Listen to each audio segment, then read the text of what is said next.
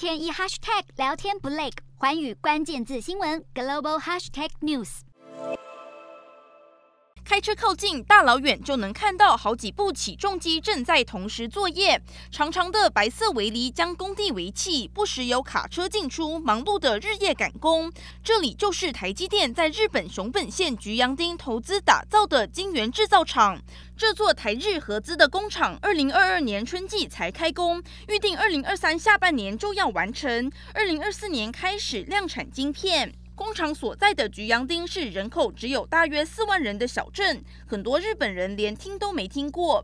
如今，这个无名小镇摇身一变，成为日本最受瞩目的热区之一。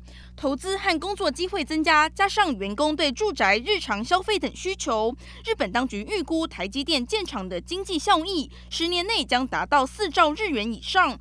而最早看到变化的，就是当地的不动产市场。各路人马竞相到菊阳町和附近区域买地。根据日本官方数据，菊阳町的工业用地截至今年九月就已经比一年前增长百分之三十一点六，涨幅居全日本之冠。台积电设厂预料也将彻底改变当地风貌，像是距离台积电工地十五分钟车程的熊本机场，目前就正在兴建整并国内线和国际线的新航厦。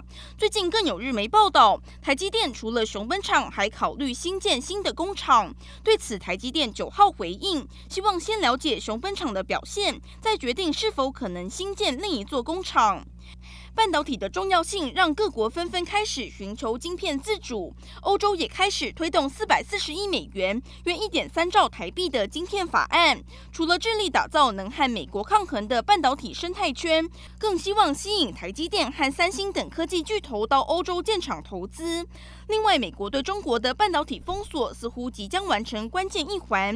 日前传出荷兰政府与美国协商之后，考虑进一步限制能出口到中国的设备种类，可能影响半导体设备大厂 ASML 的营收，也让中国半导体供应链面临新的挑战。